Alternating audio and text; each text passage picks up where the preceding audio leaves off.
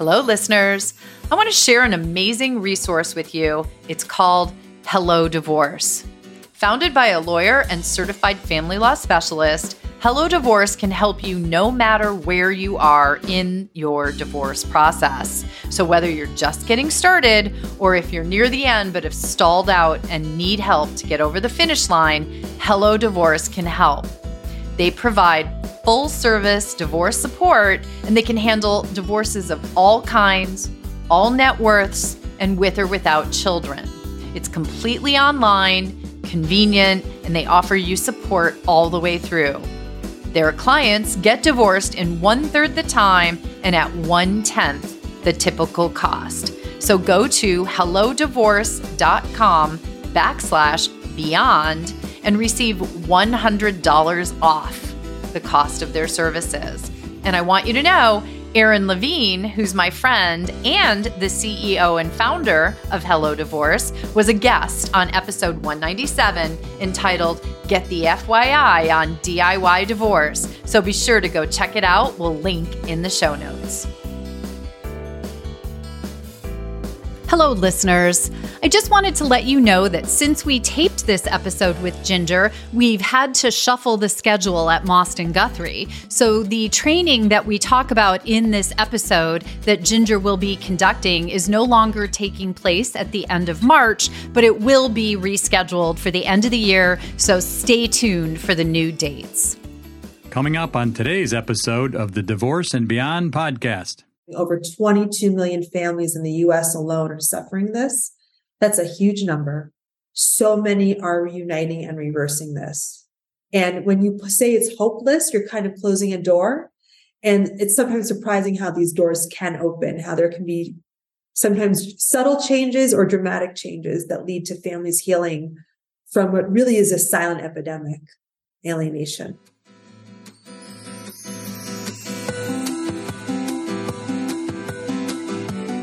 Hello, and welcome to the Divorce and Beyond podcast. I'm Susan Guthrie, your host. As a top divorce attorney and family law mediator for 30 years, I know what you need to know to get through your divorce, and most importantly, how to move beyond it to thrive and transition to your new future.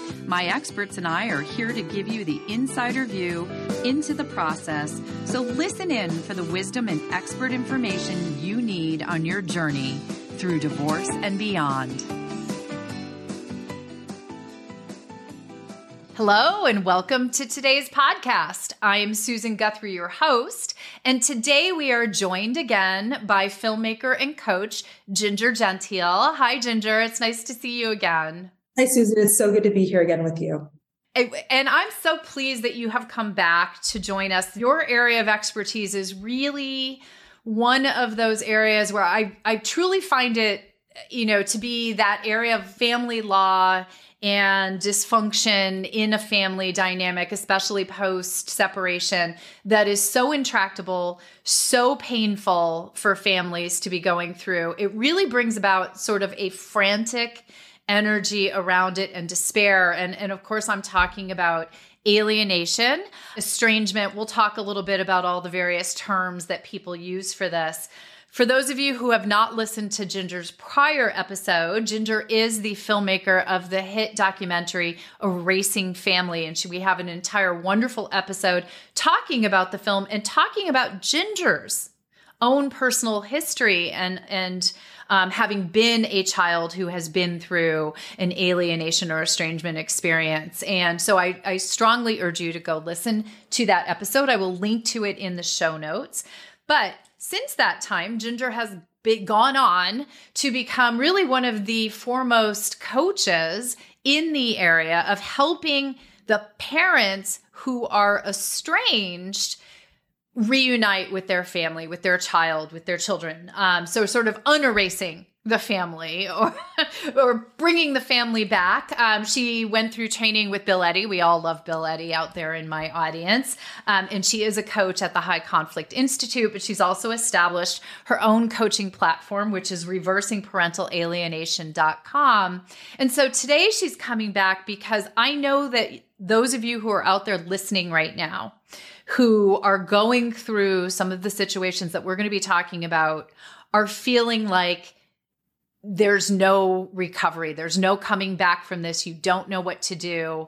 And Ginger has helped families reunite. She has unerased, helped parents unerase themselves. And so we're going to dive a little bit into that today. And so, again, I really appreciate your joining me again today here, Ginger. Thank you. Thank you, Susan. I think it's that's such a wonderful way to open this is that parental alienation is known by a thousand different terms, but it's basically uh, when a child is taught or prevented um, from loving another parent. They're taught to dislike that parent, hate that parent, or at other times they do love that parent, but they're prevented from seeing that parent or having a normal relationship with them. It's very heartbreaking. People feel very alone in this. But I just want to start by reminding everybody, and this is not my research, this is research that has been backed up by polling. Over 22 million families in the US alone are suffering this. That's a huge number. So many are reuniting and reversing this. So there is hope. And I myself, I, I always say if people come to me, they're on the hopeless. they're, they're, they're the hopeless. I help the worst of the worst. And you can always improve any situation, but there is hope. And to always allow that hope in because I, I've seen strange things happen. I've seen miracles happen. I've also seen parents following a plan and a strategy get reunited. And when you say it's hopeless, you're kind of closing a door. And it's sometimes surprising how these doors can open, how there can be sometimes subtle changes or dramatic changes that lead to families healing from what really is a silent epidemic alienation. It, it, it really is. And you know that's one of the reasons why I wanted to do this episode and talk what you because you and I have been talking. Um, one thing I want to mention Ginger is going to be doing a training on her method for Mosten Guthrie. So to my professionals out there or to those of you who have professionals who after you hear this episode you think will benefit from Ginger's training please you know check the show notes. We'll have a link to the training but as we've worked through the training and as you know you've been building this out, I have just been blown away by your approach because it's it's the it's an approach based upon your experience both in the um, world of estrangement, I'll call it, I, just for lack of a better term, but also in working with so many people who have been alienated or estranged from their children and actually helping them, you know, through making behavior changes, through focusing actually on themselves. And we'll get more into that rather than the children's behavior or their ex's behavior. And that has proven to be successful, as you just said. So it's so wonderful to be able to have you on to share a little bit of hope for those who are feeling hopeless. Um, which we know they are. So one of the things I wanted to ask you is, you know, your working de- definition of alienation, because and and you know, you already mentioned this, and I, I sort of alluded to it. Alienation, resist, refuse, estrangement you have a few more that that are out there in the pop culture. Gatekeeping, um, the old-fashioned term.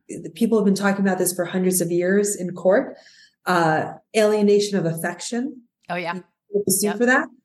Um, family bond obstruction, um, loyalty conflict, um, uh, family alliance bond issues. I, I'm trying to go through all of them, but first of all, parental alienation is a pop culture term. It's what people search for in Google, it's a hashtag. And pretty much, and this has changed a lot since I've started working on this topic about a decade ago. I would say 95% of people working the family court know this is a problem. Whether they use that term or not, this is a huge problem. The issue is not everyone knows how to solve it. But basically, the definition that I work with and I think is, is simpler is when there is a child who has previously had a good relationship with a parent, and all of a sudden, after a divorce or separation, or it could also be gradual, they no longer want to have a normal relationship with that parent. Now, relationships change. People can get angry at each other. Children can prefer one parent, but this is when they develop almost a fear or a phobia they just reject a parent and it's very unclear why. Often their reasons are very unclear, but they're very passionate about these reasons. The person who's doing this alienation could often is the other parent. It could be a step parent. It could also be another family member. The way I look at those, the person who's doing the alienation, sometimes they are motivated by a by financial gain. If they get the kid more time, they'll get more assets.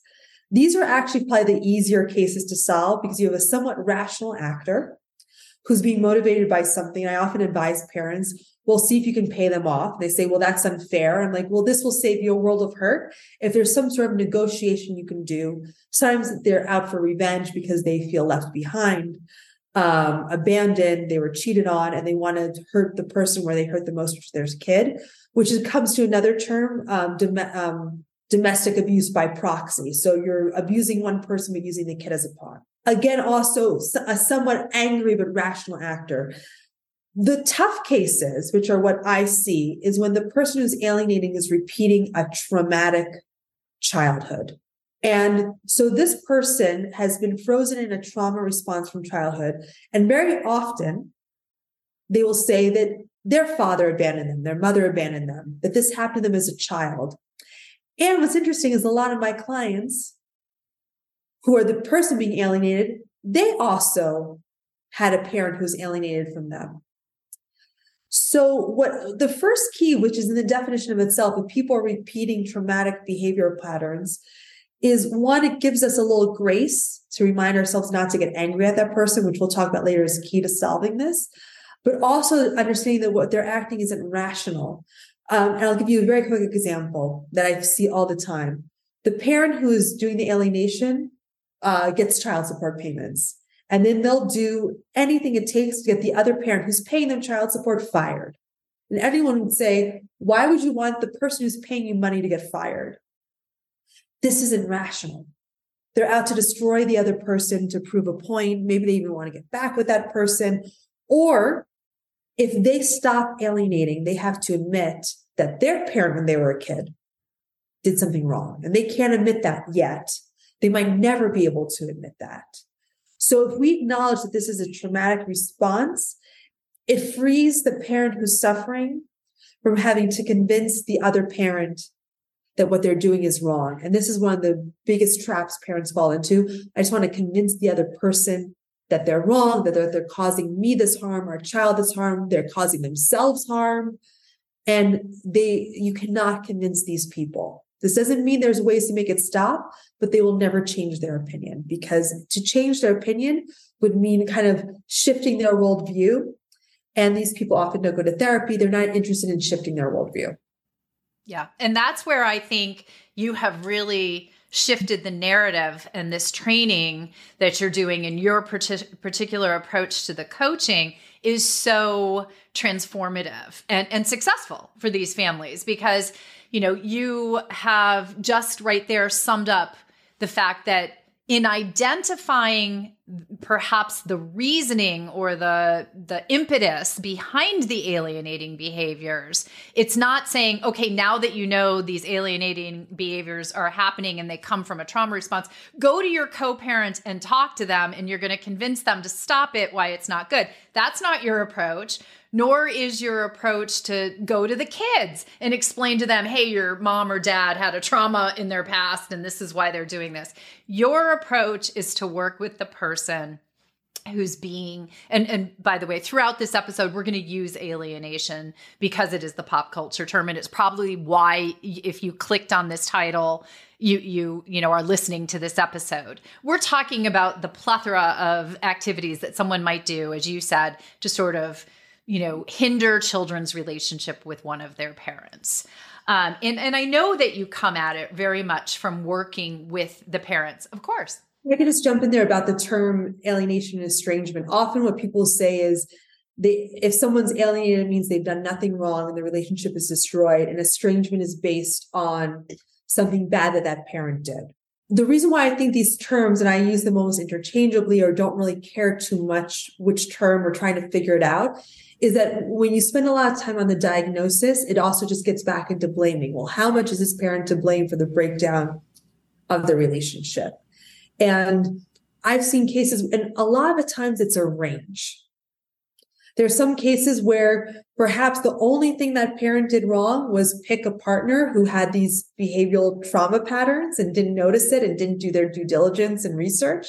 And sometimes the parents who come to me saying that they're alienated, um, they've done some things that I understand why their child wouldn't want to see them.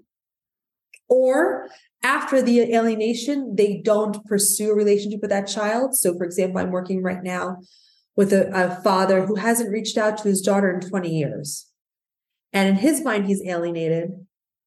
I will, looking at the court case, that is what happened. But there was 20 years where there was no response either on his part, no pursuit of seeing his daughter. So now that alienation has become an estrangement. So it's always like, how can we get the family dynamic healed? As opposed to saying, well, what exact box does this um, fit into. And I also want to mention there are families where both parents are alienating and one happens to win. Yeah. Well, and and this is much like when we're dealing go back everyone and listen to all the episodes with Bill Eddy or Tracy Malone. It's much like dealing with and I'm going to if you can't see me if you're listening to the podcast, but I'm putting up the finger quotes around narcissist and I've always said it doesn't really matter whether you're divorcing a narcissist or someone who's just being an asshole or whatever it is. The real thing that you need to hone in on is dealing with the behaviors that are coming at you. And that and and and dealing with what you can control and that's you.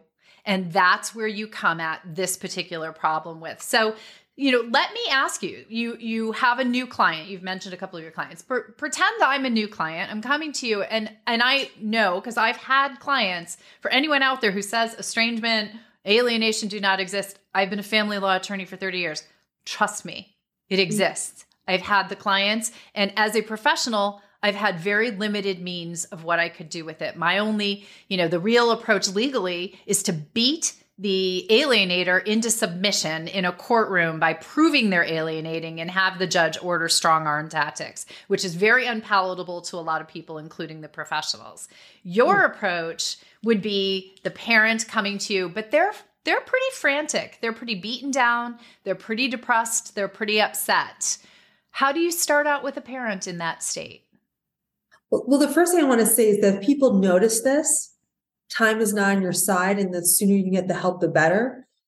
Also in my experience the courts there's a lot of backlog. Each court is so different with how they deal with this. Each judge is so different. But if it's caught earlier the courts are more likely to issue a remedy and by earlier i mean within the first few months. And a lot of parents they wait for stuff to happen get worse and then five years later they decide to build a case. And that is very hard because unfortunately the courts often First of all, if the child's over 12 or 13 in a lot of jurisdictions, what the child says goes. But also they'll say, well, there's been alienation. It's really sad. But now the child is used to this parent. Status quo. Status quo. They want to maintain the status quo. So the first thing I often ask, you know, I just ask a question like, what would happen if you showed up at the doorstep or your kid's school to pick them up? And the reason why I'm asking this is this gauges what the behavior of the child is. Will they go reluctantly, but be moody? Will they be angry? Will they run away? And a lot of parents will say, well, I haven't tried that. I haven't tried to pick them up because the other parent says no. A lot of what I do in the beginning also is just to, to create some safe space and calm the parent down. I also have a course right now called the Reversing Alienation Roadmap, and each lesson involves a meditation, very short, five minutes. But it's about reprogramming people so they see the positive. They believe that they are a positive influence, that they love their children, their children love them, that they will find a way out of this, that everything changes, that nothing is stuck. But also, when people are calmer, they can see more options because when we are being traumatized, and this goes for the alien but also the person who's suffering, um, it is our instinct to repeat the same behavior over and over again. So it could be emailing, I want to see the kids. Why won't you let me? You're such a horrible person. To which they get no response or response that says, Oh, I'm a horrible person. Well, you're a horrible person. So a lot of what I do in the beginning is applying Bill Eddy's methods of the High Conflict Institute, which is to teach parents new ways to communicate that de-escalate conflict while remaining firm. So the big lesson is, and, and Bill's method is called the BIFF method, brief, informed, and friendly firm. This is just for writing email communications. But I always tell people you want to be friendly and firm. And a lot of my clients, they have the hardest part is the friendly part. Oh, yeah. They're not hard. feeling very friendly. Not feeling very friendly, but I'm like, it can be fake friendliness. Like, I hope this email finds you well. Have a great day. But what, but, but the, the root of what this method is, is I'm not going to escalate. I'm not going to enter arguments. I'm not going to give advice. I'm not going to criticize, but I am firm. Because what a lot of people do is they say, well, the only way to get the conflict to stop is for me to give in. And that's not good either because your kid needs you. You need your kid. So that's not really an option, but a lot of people fall back on that. So a lot of the communication should be simply informing and it should be persistent and I'll, I'll tell a story about a, a, guy who I who just reunited with his daughter, um, and he was doing the roadmap, and there's a group coaching component, and he was only on lesson four. It's a 12 lesson plan, and he goes to me, Ginger, I've been trying this and it's not working. I said, Well, this has been going on for four years. You've been working on this for about a month. And he was specifically, his plan was he couldn't see his daughter. She lived in another country. He had the right to phone calls and Skype, but it wasn't being honored. So my advice to him was to start taking that time, calling during the appointed time, sending emails, and just being very polite and saying, you know, even playing a little dumb and being like, maybe you didn't get my email, but per court order at 9 a.m. on Tuesdays, I'm going to talk with the daughter, right? And just keep doing this and never get angry. Why aren't you paying? But just every week at the time, try calling, texting, and sending an email. But polite. And after a year of not seeing his daughter, he got a Skype call. And this was all due to the mom changing because the daughter's four. So there's no way, there's nothing that we can do to work on the daughter and message her, use social media. So I think for a lot of the parents, it's consistency. And they often have this idea of, well, I'm going to try once or make one attempt. And then if it doesn't work, well, I tried. And sometimes you have to make 100 attempts. Sometimes it is one. So it's about showing consistency that you're going to show up no matter what. And then as far as the children go, um, especially when they're teenagers, the other, I think, general advice is for parents to remind the kids that they're the, they're the parent. They have a moral and legal obligation to be responsible for them, to know what's going on, and that the relationship does not depend on the kid's desire because a lot of par- people are like, well, what does the kid want? How do they feel? And as all parents know, sometimes kids don't want to do certain things, be with a parent, especially teenagers, and it doesn't really matter. So, but the gift you're giving the kid by saying it doesn't matter how you feel, you're not ignoring their feelings. It's that often they're being told to put on a show or encouraged to put on a show. And this way, they're freed from doing that because they're like, whatever you do, I'm going to show up anyway. You can be happy about it or not. If there's a way we can make this better, and more fun, let's talk about it. But if not, that's okay. I'm going to pick you up. You don't have to enjoy it. And what this does is it gives the kids the permission to be to like kind of go along and not be happy about it. And then, but once they do, then you can work on making it pleasant for them. But if they don't actually want to see you, we never get to the next stage of rebuilding the relationship.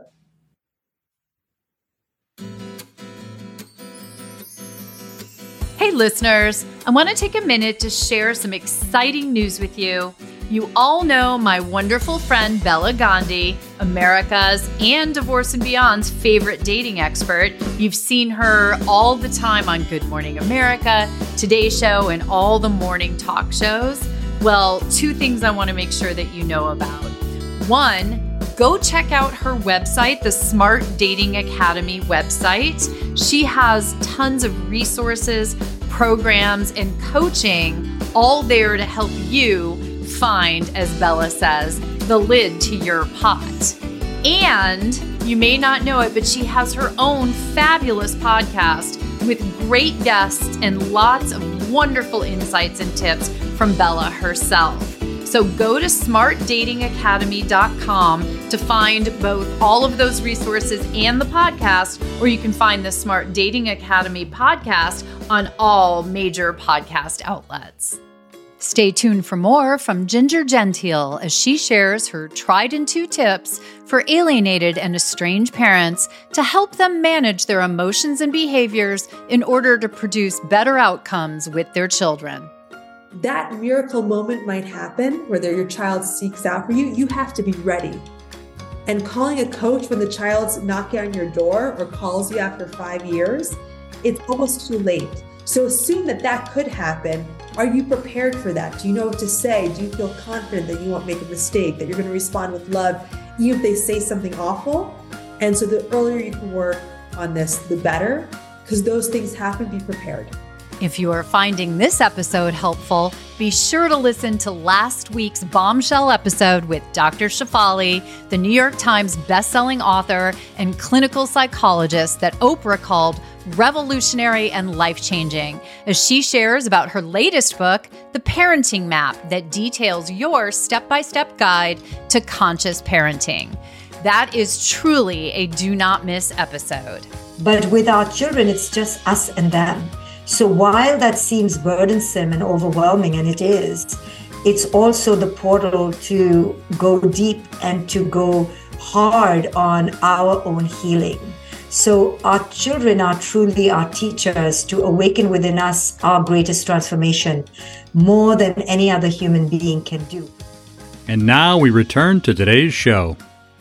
Communication is really the core of how you start changing things. And very often it will be taking a step back from the communication that you've probably been having, which might be angry communication with your ex, with your co parent, and perhaps non existent or stilted. Um, or, I mean, we've all heard the uh, telephone message that Alec Baldwin left for his daughter Ireland back during that whole thing where he called her a something little pig or something like that because he took his anger out on the child who was was being alienated. So it sounds like one of the first steps is sort of take an entire step back from where you might have been in your mm-hmm. communication both with your co-parent and your ch- child or children and reestablish it on this brief informative friendly but firm platform. So it's all about taking a step back. It's about kind of emotionally detaching so when I st- when I started coaching on this, I looked at all the people who I interviewed making the film Erasing Family, and also all the people who I interviewed but didn't make it into the film. And I noticed that all the people who reunited and healed from this followed the same patterns. If I have a client who's in business, I'm like, you need to think about this like building a business. You copy those that are successful and you put on that business tone with your ex. We've all had difficult clients and think of it as as as a potential client or business partner who you're not getting along with.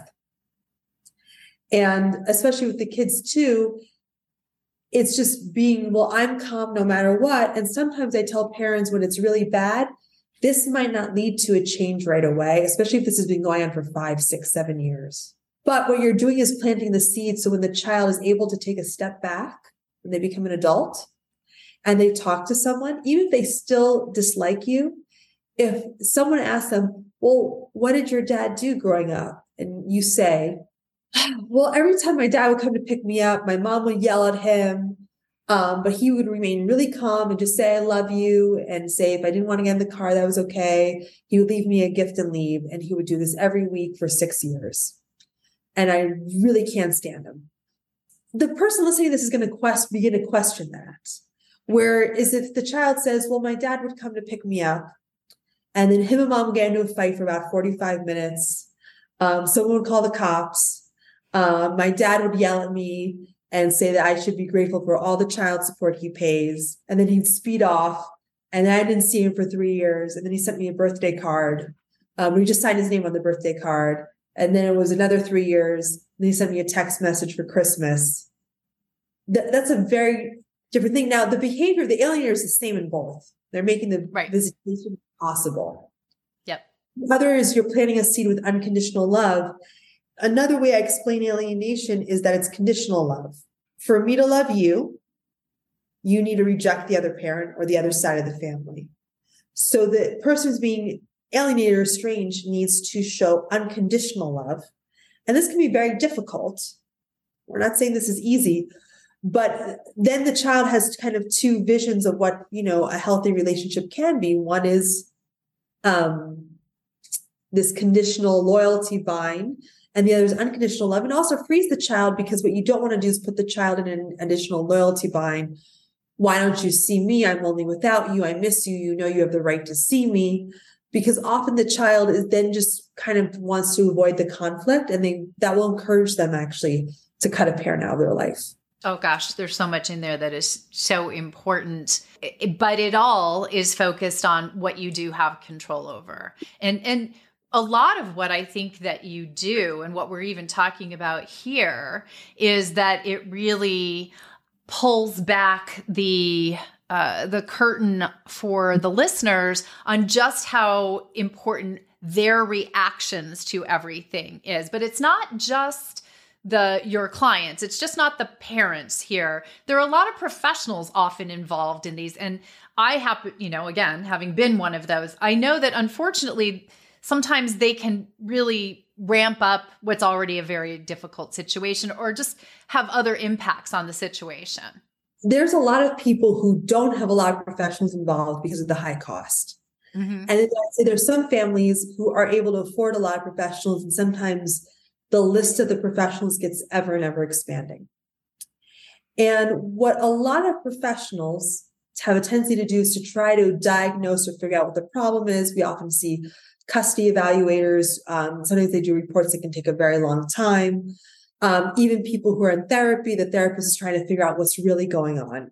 By using a skills based approach, we're, we're, what we're saying is that whatever happened in the past is almost impossible to know exactly what happened because people also you know we always have to remind ourselves most of our memories are very fallible and we're rewriting reinventing them all the time. So it's, it's impossible to know what happened five years ago to cause this. But skills can help anybody. And the right skills will help uh, a, a situation of alienation or estrangement that's kind of mild and also help one that's severe and I think what a lot of, and then by teaching skills, first of all, gives people something practical to do. It's teaching parents, because sometimes parents are thrust into therapy with their kids after not seeing them for a very long time. And the kid will issue a ton of complaints, sometimes ac- accusations that are untrue. And the parent doesn't know how to respond. They go, But you do love me. Don't you remember you loved me? And the kid says, I never loved you. And the therapist says, Well, let's end this for today. And instead of saying, Well, what are some ground rules? How do you respond if a child is angry? What are some skills? How can the session be about, well, let's just spend time together, not doing anything or not trying to figure stuff out, but maybe we even watch Netflix together. But we just get used to each other's presence or play a game or talk about something or do an activity together.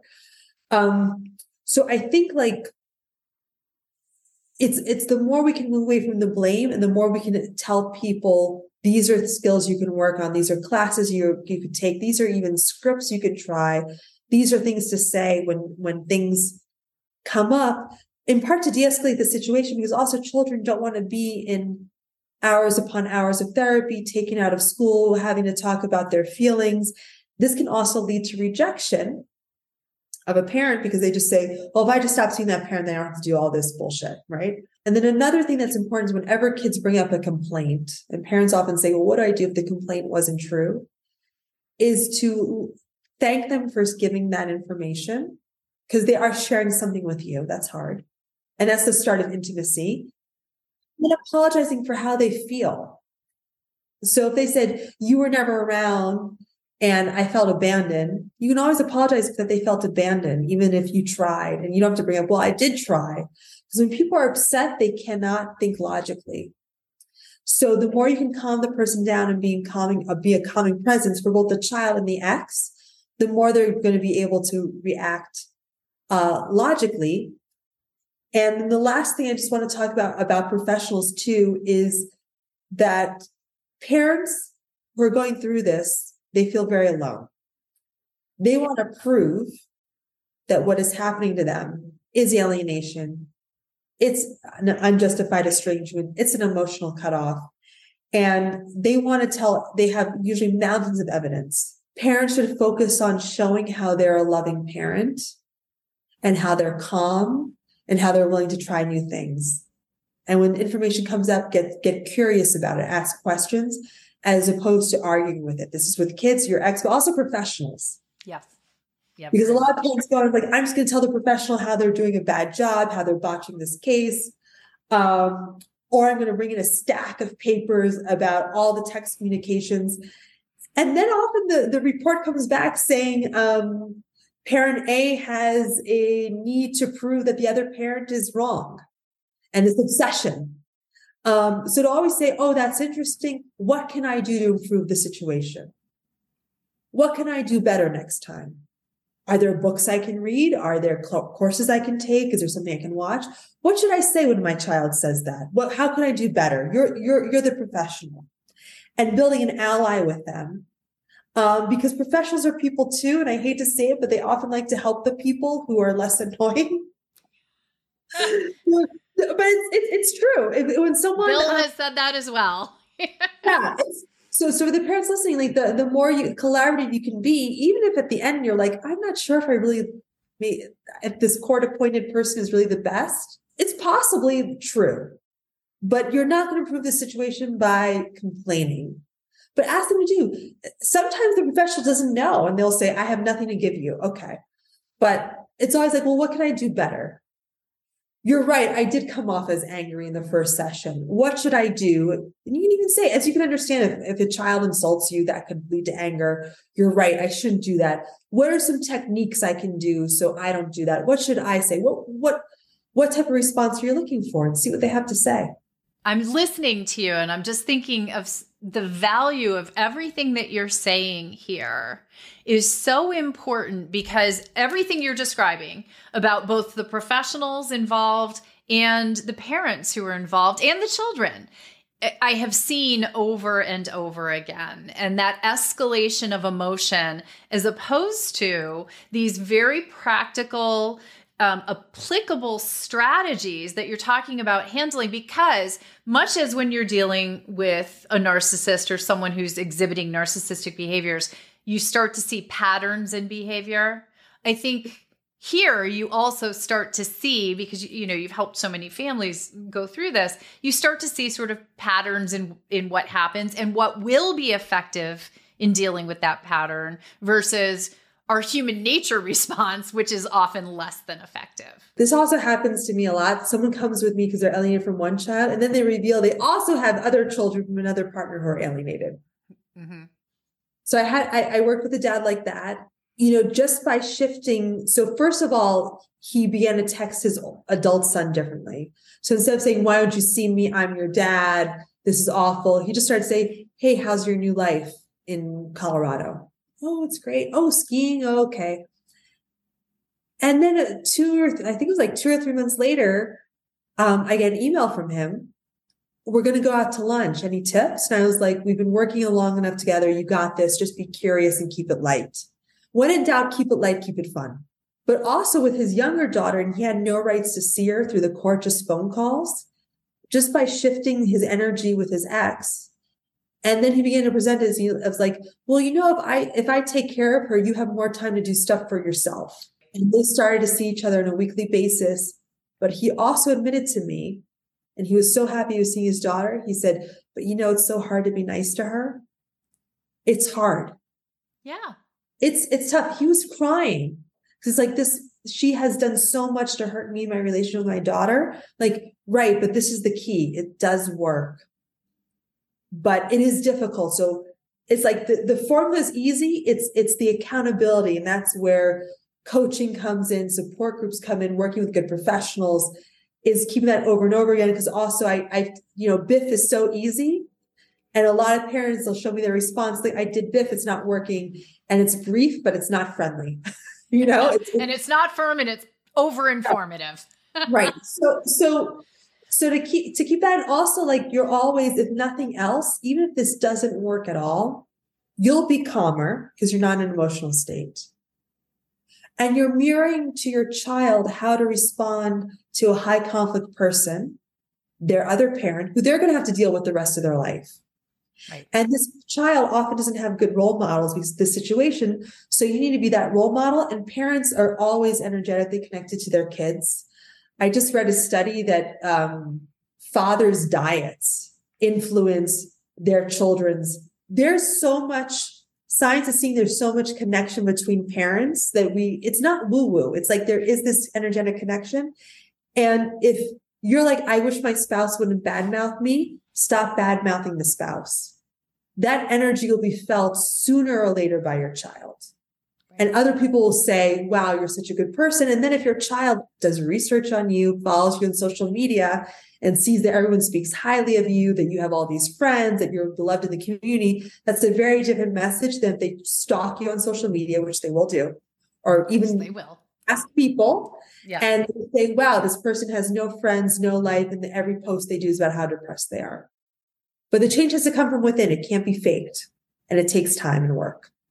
Well, and that's, you know, ultimately, I think everyone who's listened to this episode can tell, you know, the, the keys here are really first turning inward. If you are the alienated or estranged or gate kept parent or whatever we're, phrase we're going to use, ha, you know, turning inward, making that inner change for yourself having patience and having a strategy. And that is what you do in working with your clients. You have seen it work.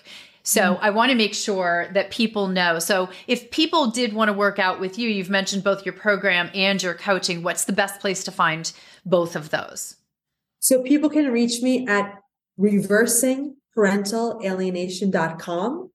And on there, there's a free training anyone can take. It's only 45 minutes. And then they can also sign up for a class called the Roadmap. It's 12 weeks, go at your own pace. You can add on group coaching or you can work with me one on one as a coach.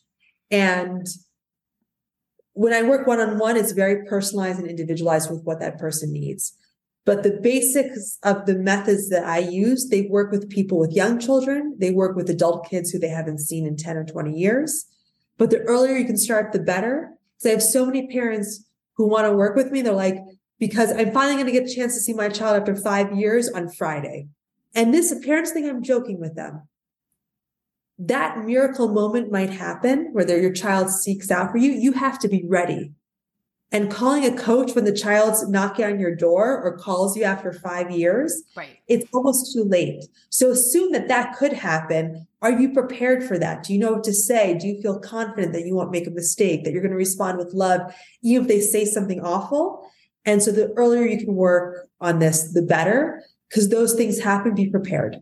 And that's the core of what you do to help people. So if you want to work with Ginger directly, if you are a parent going through this experience, go to reversingparentalalienation.com. I will have the link in the show notes. And if you are a professional out there, who would benefit from learning this method. I'm, as I mentioned at the top of the episode, Ginger is creating a brand new, groundbreaking, I tell you, training for professionals, for coaches, for attorneys, for mediators. If you are dealing with clients who are going through this situation, she is going to be teaching her method, the basics of her method, so you can help these families. Um, so go to mostenguthrie.com. I'll put the link directly to the training in the show notes. Um, that is taking place at the end of March. So join us for that training. I'm, I'm so excited. I'll, I'll be taking it myself.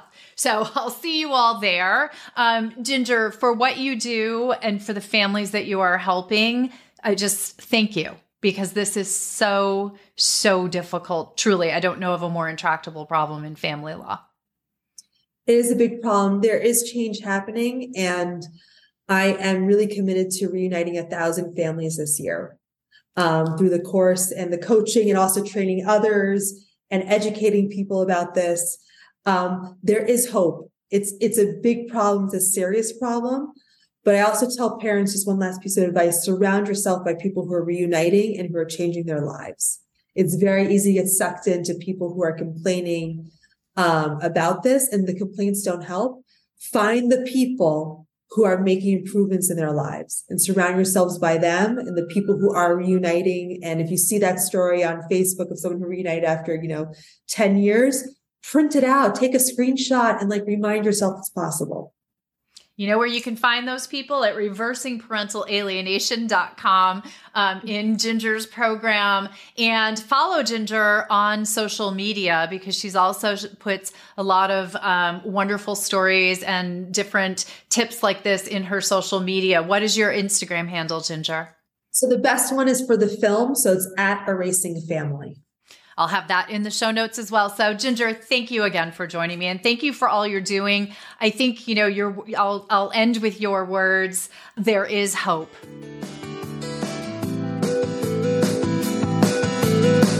Thank you for joining me today on the Divorce and Beyond podcast. I hope you found some information and inspiration to help you on this journey. Please join me every Monday at 6 a.m. Eastern Standard Time for a new episode. And if you like the show, please take the time to subscribe and leave me a five star review on iTunes. You can also find more information on the website at divorceandbeyondpod.com, where you'll find links to the YouTube channel, transcripts of the episodes, and other bonus content. So I'll see you next week to help you move through your divorce and beyond.